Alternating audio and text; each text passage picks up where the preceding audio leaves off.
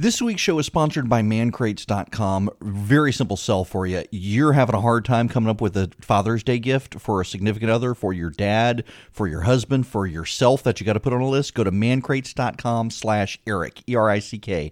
Mancrates.com slash Erick you will find something for everyone there who's a guy. And they come in these big wooden crates with a crowbar that you got to open. They're awesome from bar sets to knife sets to beer brewing sets to whiskey appreciation sets to hunting gifts to sports. Go to mancrates.com slash Erick, E R I C K.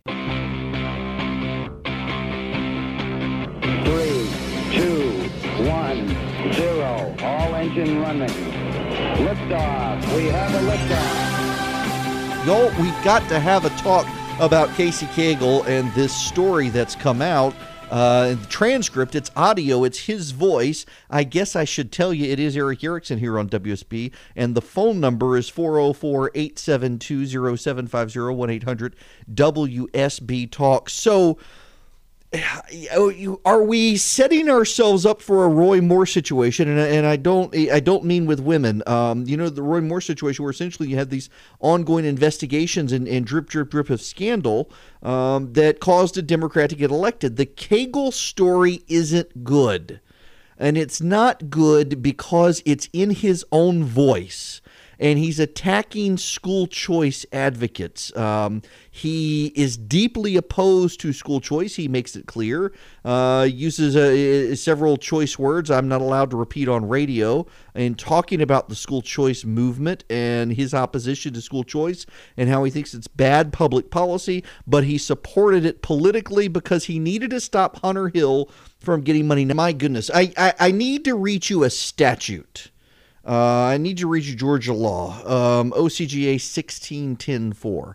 Any officer or employee of the state who asks for or receives anything of value to which he or she is not entitled in return for an agreement to procure or attempt to procure the passage or defeat the passage of any legislation by the General Assembly or procure or attempt to procure the approval or disapproval of the same by the governor, shall be guilty of a felony and upon conviction thereof shall be punished by a fine of not more than $100,000 or by imprisonment for not less than one nor more than five years or both.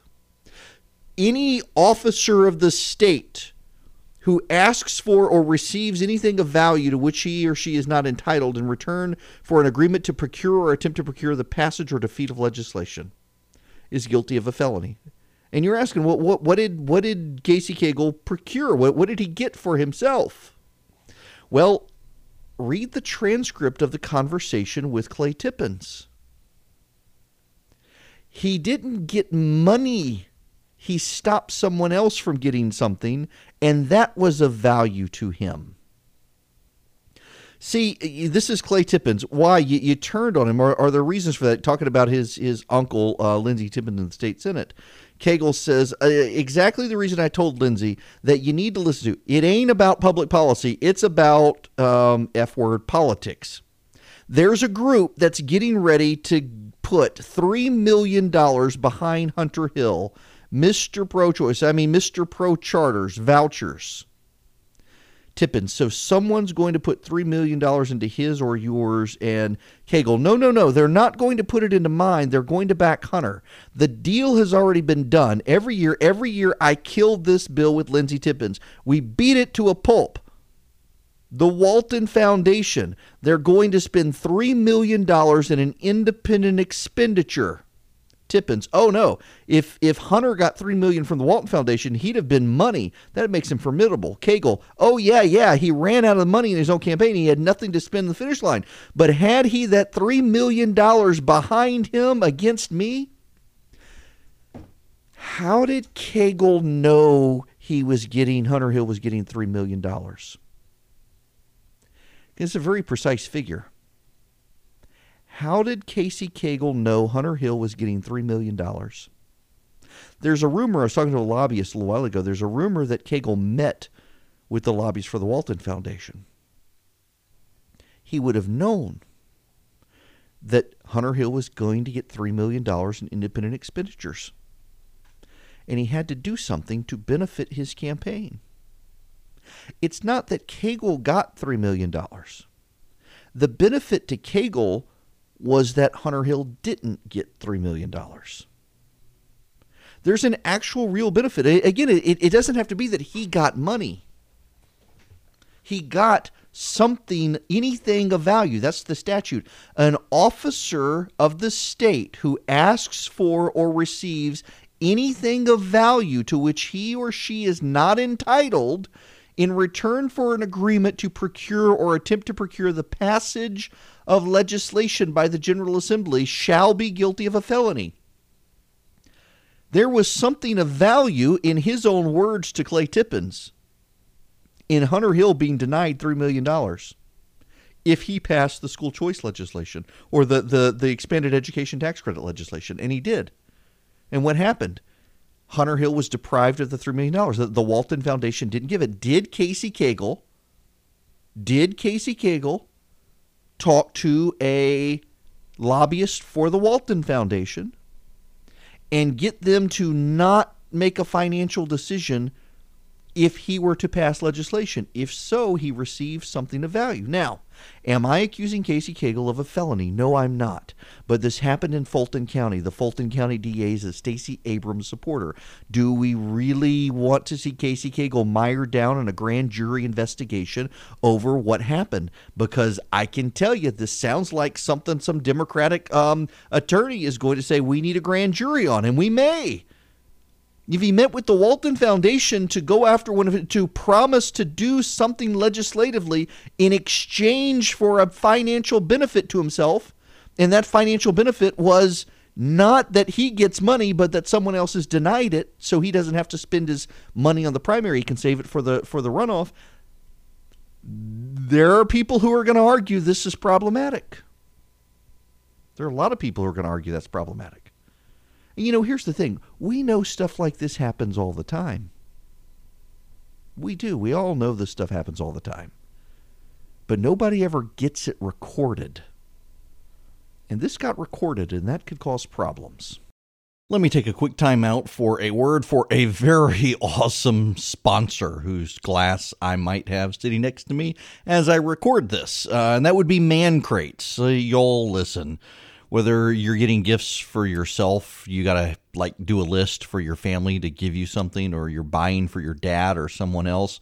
Uh, the fact is that gift giving for guys, particularly guys who can buy stuff for themselves, is difficult, uh, which is why I really like Man Crates. And this Father's Day, you can get your dad or put it on the list for yourself something for your dad. There is like a whiskey appreciation crate or a knife making crate. They actually come in wooden crates with a crowbar for you to open. I got one from Man Crates a while back, and it was a personalized bar set. Uh, it had pint glasses for beer with my name on them. It had uh, coasters with my name on it. It was really cool. Really like Man Crates. Uh, have for a while. It is a great way to get a good gift for a guy, you can get special Father's Day discounts today at mancrates.com slash Erick, E-R-I-C-K. It's a limited time offer. It's only for Father's Day, so go today. That's mancrates.com slash Erick, E-R-I-C-K, mancrates.com slash Erick, E-R-I-C-K. It's a good gift. You'll enjoy it for yourself, and whoever you get it for, they're going to enjoy it too.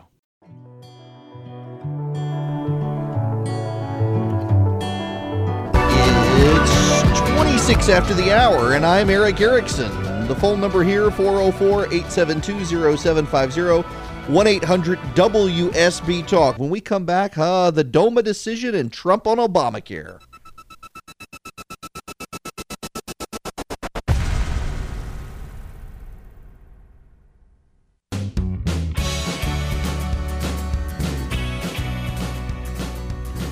It is 39 after the hour. Erick Erickson here. 404 872 0750 1 800 WSB Talk. Those are the phone numbers. And just a reminder, we've got a severe thunderstorm warning for DeKalb, Newton, and Rockdale counties. And if you're headed out towards Lake Oconee, Lake Sinclair for the weekend, Jasper, Morgan, and Putnam counties are in a severe thunderstorm warning for the next five minutes. Um, and I got to say, I, I wonder if they're going to extend that one because there's just more cropping up out there. There is a very strong stu- thunderstorm uh, in the Walnut Grove area headed towards Conyers, and wouldn't surprise me if we get a severe thunderstorm warning out of that as well. Um, I say uh, I started this program in January of 2011. It was the second week of January. I want to say it was January 11th, 2011. Uh, was my first day on the air on WSB on my own show. And it wasn't too long after that. I was at CNN at the time. And it wasn't too long after that that I said on the radio that it was a dangerous precedent for Barack Obama to not defend a law in court that he didn't like when it was lawfully passed by Congress. That was the Defense of Marriage Act. Barack Obama told Eric Holder, the Attorney General, not to defend the Defense of Marriage Act. And then Arnold Schwarzenegger in California refused to defend Proposition 8 that had been voted on by the people of California in a referendum. Majority of Californians supported Proposition 8. It passed, altered the Constitution of California to make marriage between a man and a woman. And Arnold Schwarzenegger and the Attorney General of California refused to support it. Barack Obama refused to keep with 150 years of precedent in American constitutional law because he was worried about Mitt Romney in 2012 and he wanted his entire coalition attacked, including gay rights activists. And I said this was going to come back and bite him. They were one day going to be on the other end of this that a Republican president would say, you know what, I'm not going to defend this law. I think it's unconstitutional. And I actually think that's the way it should be, mind you because I, I think that if a president decides that Congress has done something unconstitutional, he should veto it. And then if they override his veto, then uh, you don't have to defend it. Nonetheless, we live in a world where after the Civil War, really after Marbury versus Madison, but after the Civil War in particular, presidents took it upon themselves to always defend laws lawfully passed by Congress, whether they liked them or not. Until Barack Obama in 2011 with the Defense of Marriage Act. And last night, my I told you so on the left came back to him. Precedent matters. Now, you people on the left, you eat this up with a smile on your face because you started it. You really did. You're the one who broke 150 years of precedent. Donald Trump's lawyers went into court in Texas last night before a conservative judge with 12, uh, 12 uh, attorneys generals of various states and said, you know what? We don't think Obamacare is unconstitutional. We don't think Obamacare is constitutional. We're not going to defend it in court. We think the, the states are right. We think Obamacare is unconstitutional, and we, Your Honor, think you need to throw it out. It's exactly what Barack Obama did with the Defense of Marriage Act. And now the tables have been turned, and all these liberal college, liberal uh, law professors who were applauding Obama for doing it are like, this cannot be. We cannot do this. How dare the president not defend the law? The president has an obligation to defend the law. They were all perfectly fine in 2011 when a president of the United States did this, and now suddenly it's an outrage. No, it's not. It's called precedent. There are words I want to say and can't on radio. There is precedent. And Barack Obama started it. And now you guys got to live with it. And now it hurts you. And it's Obamacare. So I'm okay with that. To this point, some more there is a precedent that Donald Trump is setting that is a dangerous precedent, and Republicans should reconsider this. Now, see, seeing what's happened now with Democrats in precedent, I, I think maybe we should be a little mature about this. The president is using a national security provision to impose tariffs on American allies. Essentially, the President of the United States has to determine that Canada, Mexico, Great Britain, and Germany are national security threats to the United States because that's who he's po- imposing tariffs on. And they're not, they're our allies. And if he's going to set a precedent of using a national security provision to impose tariffs on our allies, this is going to go badly on Republicans if a Bernie Sanders type Democrat gets elected. And don't tell me one can't get elected, folks. We just had Barack Obama. This is not going to end well for Republicans. Precedent matters. And Democrats are finding that out now. Democrats are finding that out as Donald Trump uses precedent set by Barack Obama to the detriment of Democratic voter values. It's going to happen to Republicans if you go down this road with the tariffs, Mr. President, and you use a national security provision meant to be invoked in wartime or with actual threats of national security against our allies, you're going to see a future Barack Obama, a Bernie Sanders type, an Elizabeth Warren type use it for something you don't like. We should not be setting the precedent of using national security provisions to go after our allies. That's bad. But that's what President Trump is doing, and he needs to rethink this.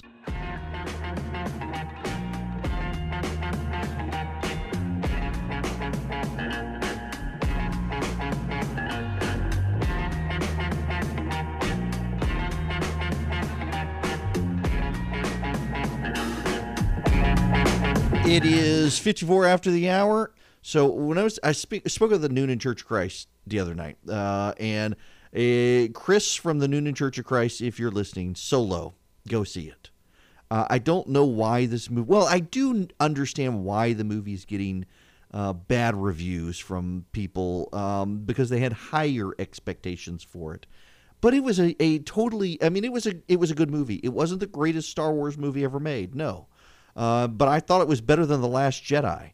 Um, I liked the solo movie. Uh, I have now seen it, and I like the solo movie. So go see the solo movie.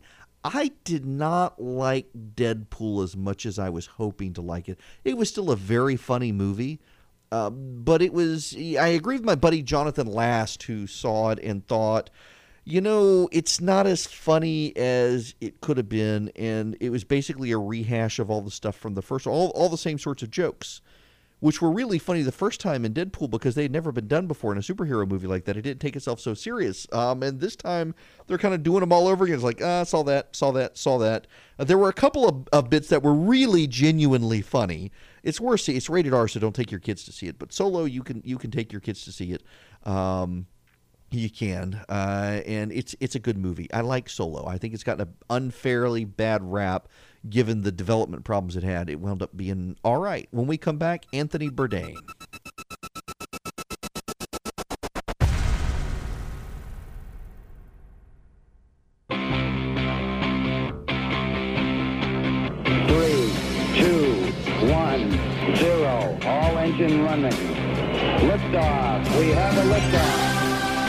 Is 11 after the hour. I am Erick Erickson. This is WSB. Severe thunderstorm warning in effect in Coweta, Fayette, and Spalding counties uh, for the next 33 minutes. Also, a strong storm crossing I 20 to the east of Covington. Um, very strong storm in that area, but otherwise, uh, things are starting to wind down uh, as the sun goes down. Uh, y'all, Anthony Bourdain. I I never got to meet him. Um, our paths did not cross while I was at CNN. Uh, I know several people who knew him, uh, who were friends of his, and he, whenever he came up, uh, everyone always talked about. Uh, I mean, everybody thought highly of the guy, uh, but also that it was very clear he was tormented. And in that torment, um, he took his own life in Europe where he was working on a CNN special, leaving behind uh, his daughter. He was very open about his demons, uh, very open about the darkness within. And, and I, I, have to tell you, it, after the, the Kate Spade and the Anthony Bourdain suicides, I've seen a number of people on social media just saying terrible things about those who commit suicide. And I have to tell you that for a very long time, I always viewed suicide as a, a cowardly, selfish act. And I don't anymore. I had a friend of mine who committed suicide, very dear friend, and she was just tormented by just dark waves crashing over her. And she would get help, and her friends would help, and had a, a, a network of people to care for her and let her know she was loved and, and yes it was bad but it was all going to be okay and then the new dark waves would crash over her of, of guilt over being a burden to her friends uh, of worry about her friends um, it, it's just a cascading effect that went on and on and on and there were every time there was an end it was only the slightest thing that would would send her back into the darkness and she committed suicide and left behind people who blamed themselves, who still to this day wonder if there was more that could have been done. Um, all the things the the I, I wish the people who were thinking of committing suicide understood that what they leave in their wake is far worse than what they deal with, and they may not realize it. Um, but the ripple effect of their death is far more unsettling, disturbing, and dark than what they fight, even though they don't realize it. Um, but I also understand people wanting to have escape from that darkness, wanting, eh, feeling like there's no way out of the situation except for that. I, I do, and there are ways out. And one of the first ways to get out of those situations is to talk, uh, to talk, to share, uh, to to find help, because there is help. Um, there is there's always a way out. Uh, and it is when you finally abandon hope that this happens. Uh, and that abandonment of hope and suicide, they're not the answer, even though you think they're the answer. Uh, they are a very permanent solution to a temporary problem. Uh, and it may be a recurring problem. It may be a problem that surfaces over and over that you can never completely get rid of, but there are respites from it. Um, and being a friend and being willing to talk, I know people who wrestle with depression, severe depression and it's never easy. It never is. Uh, and and it is not your place to tell people that um, things are okay when they clearly aren't okay. Um, but it is a friend's place to listen and to not say that things are okay, but that things can be okay, because that is possible. Uh, so be a friend and let others open up, let others talk, let others share. And if you're in a situation where you are depressed, where you are thinking of doing something like that, talk. Talk. There are people willing to talk. There's the National Suicide Hotline. There are friends. There is family, hopefully.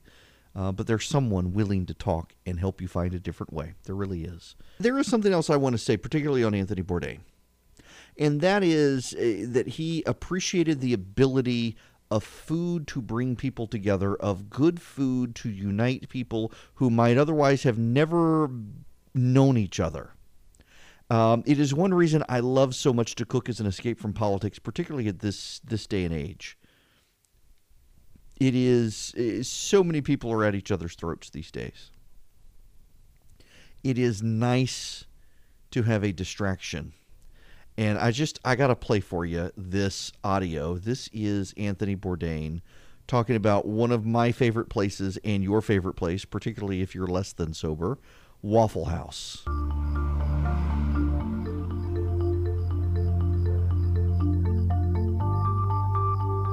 It is indeed marvelous. An irony free zone where everything is beautiful and nothing hurts. Where everybody, regardless of race, creed, color, or degree of inebriation is welcomed.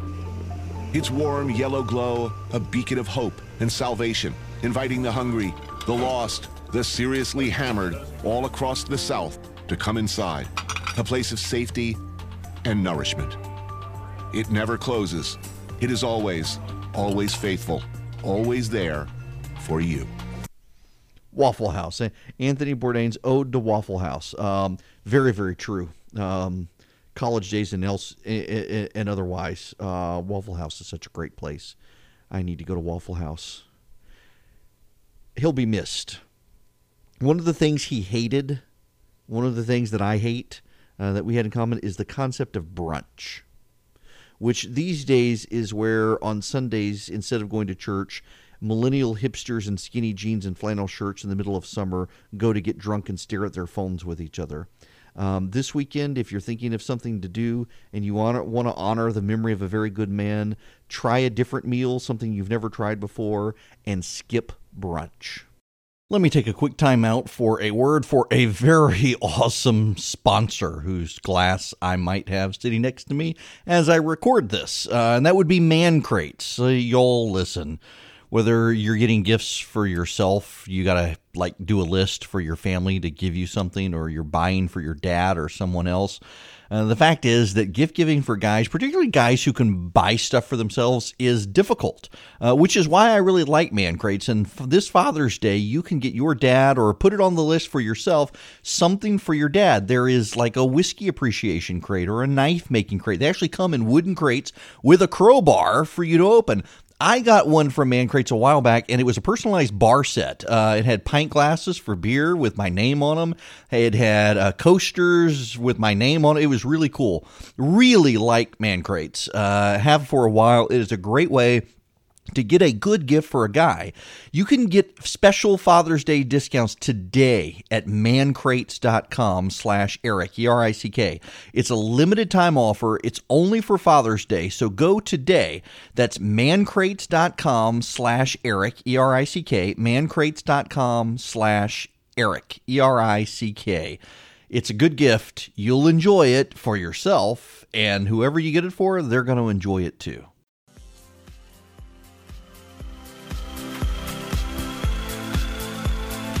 It's 26 after the hour. Erick Erickson here. Um, we will not be good, though, with the loss of Charles Krauthammer, uh, who released a very touching letter today. He has been fighting uh, cancer, had a tumor removed. Uh, the cancer has returned aggressively so in the last month, uh, and doctors give him weeks to live, and he's letting the public know about it today. Um, it was amazing to see some of the, the awful people come out and attack him today because they disagree with him politically. I'm not sure why people have to be so malcontented. Uh, I do note that the people I have realized are most malcontented in life tend to have their entire persona wrapped up in what they do on the interstate or on the interstate. Oh my goodness, because I'm staring at the weather radar right now on the internet. Um, and not a not a good thing. These malcontented souls, but uh, Krauthammer will be remembered long after them. Um, he was a, a brilliant doctor, and became paralyzed in a scuba scuba diving accident, uh, and became a political commentator. And it just uh, we don't always agree on things, but he was always very brilliant, always very kind as well. We had uh, lunch together with Vice President Cheney in the vice president's mansion shortly before they left office in, in 2009 and he's just he was a, a phenomenally interesting phenomenally nice guy and he will very much be missed. Um, when we come back we need to get into the story of Ali Watkins the New York Times reporter and her source James Wolfe who looks like he'll be going to jail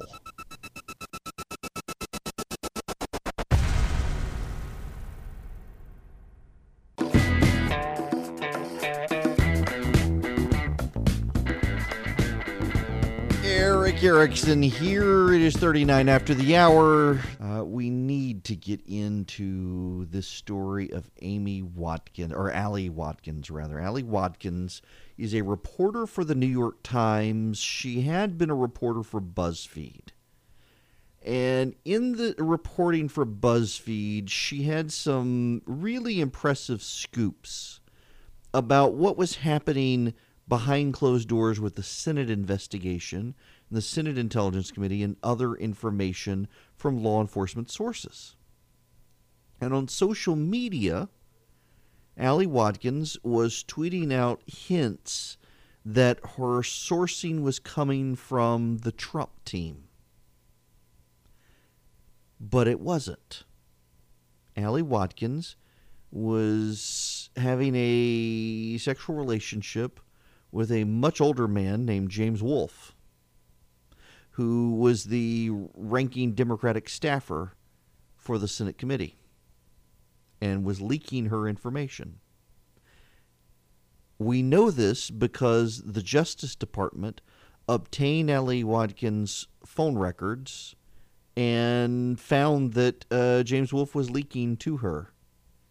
And he is arrested. She is not. Uh, she's a reporter this is fair game for her, but uh, the reporter community out there is outraged that the Trump administration would obtain a search warrant and get her records. I have to tell you guys, I am very concerned about the government subpoenaing reporters' documents, uh, records, phone calls to find out who their sources are. I'm very concerned about that. But I'm more concerned with employees of the federal government leaking information to reporters to damage people they disagree with. And that's what happened here, folks. Uh, this guy wanted to damage the Trump administration. And because they wanted to damage, he wanted to damage the Trump administration, he leaked to this reporter and damage done. And all the reporters are outraged about going after this reporter. And by the way, Barack Obama did it too. Here's another precedent, Democrats. Barack Obama aggressively pursued reporters uh, when they were leaking information against his administration. He aggressively pursued reporters. He targeted not just the the reporters' cell phone records, he targeted the reporters. Donald Trump hasn't done nearly as much as what Barack Obama did, but it's certainly on that precedent set by Barack Obama, just like the, the failing to defend DOMA decision. And reporters are outraged by it. But here's the other thing about the, this Ali Watkins girl is she was tweeting about House of Cards and how she was tempted to do what in the, the first season of House of Cards, what one of the reporters did, which was to have a sexual relationship with a member of Congress and use her access to him in bed to write stories uh, with leaks smearing people. And then she's like, oh no, I would never do that. That's exactly what she was doing. And she was subtly bragging about it on social media and she was making money for her her employers. They didn't care. They didn't care about the, the propriety of it at all. It what only what mattered was the story, and she got the story. And she was lying about the breadcrumbs, so people were blaming people within the Trump team when it happened to be a Democratic bureaucrat in the Senate wanting to smear his political opponents. That's what it was. Is it any wonder the president hates the media? He, he has every right to hate the media. Oh, y'all, uh, Paul Manafort, he is up a creek without a paddle. I mean, it, the Mueller investigators are coming for him. They have charged him uh, with a superseding charge of obstruction of justice. They've got him on witness tampering. Uh, the guy hadn't been able to leave his, his his Trump Tower apartment with because he's got an ankle bracelet on, and he's trying to intimidate witnesses and tamper with witnesses. Uh, one of his associates has been charged with helping him. Uh, this is just a bad guy. Manafort is a bad guy. I, I get the whole innocent until proven guilty thing, but y'all, this is a bad guy. This is a man who helped uh, terrible Russians affiliated with Vladimir Putin try to undermine democratic movements in Eastern Europe. This is a man who sent some of the same people who helped him undermine democratic movements in Eastern Europe to the Republican convention to intimidate delegates of the Republican convention who were thinking that they might not want Trump. This is not a good man. But, but, and this is the relevant thing here President Trump didn't know. There's no evidence he knew. This was a guy who lived in his building, who he had some acquaintance with, who people recommended to him, saying, "Oh, this guy worked for Ronald Reagan. This guy worked for Bob Dole. You should put him on your team." And so the president did. Um, he, um, I just don't think he knew the extent of what Paul Manafort, did, and most people didn't. In fact, it's pretty clear that, that his daughter was no fan of, of her dad's when she found out what he did. Uh, there's that. Remember that text message exchange that was re- released last year. My goodness gracious, um, this guy is going down. It appears. The question is, does President Trump pardon him? You know, you notice he's been talking a lot about pardons and who he's going to pardon and whatnot. Uh, the name that hasn't come up, Paul Manafort, makes you wonder if he's going to. I, I don't think he should. I think the president himself got played by this guy.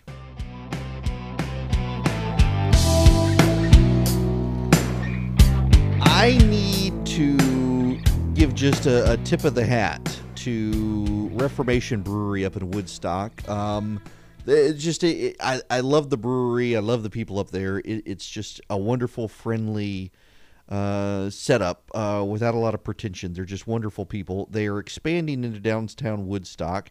And in their current location, they, they bring in food trucks. We've broadcasted live up there several times. They had a delicious food truck up there, um, just wonderful barbecue and they're partnering in their new location with Queenie's. It's a restaurant in downtown Canton I have not been to, uh, but have been invited twice in the past to go to, and just because of scheduling conflicts, couldn't go. Um, supposed to be really good, so I, am very excited for them. They'll be opening soon. Uh, the new Refor- Reformation Brewery downtown location in Woodstock, just a great brewery and, and really good. It's nice to see good people succeed. It really is, and they are. Um, I before I get out of here, I want to make a point as you head off into your weekend. Um, suicide is increasing as a cause of death in this country, and I don't think that it is a coincidence that suicide is increasing as uh, the influence of religion in this country declines. Uh, I think bad things happen when you push God out of the public square. And one of those is the increase in suicide. And I'm increasingly mindful of all the stories we've dealt with this week from Masterpiece to the uh, Russell Berger from CrossFit getting fired for just being a Christian. Um, that if you are a person of faith, you need to look around and do an inventory on your life and see if you reflect the world around you. And if you do, ask yourself why. Because I, I think increasingly people of faith shouldn't be reflecting the world around them. If, if you look and behave and your kids look and behave just like all the other kids in the school in the neighborhood, you might be doing something wrong. And maybe we all need to think about that, take it a little more seriously.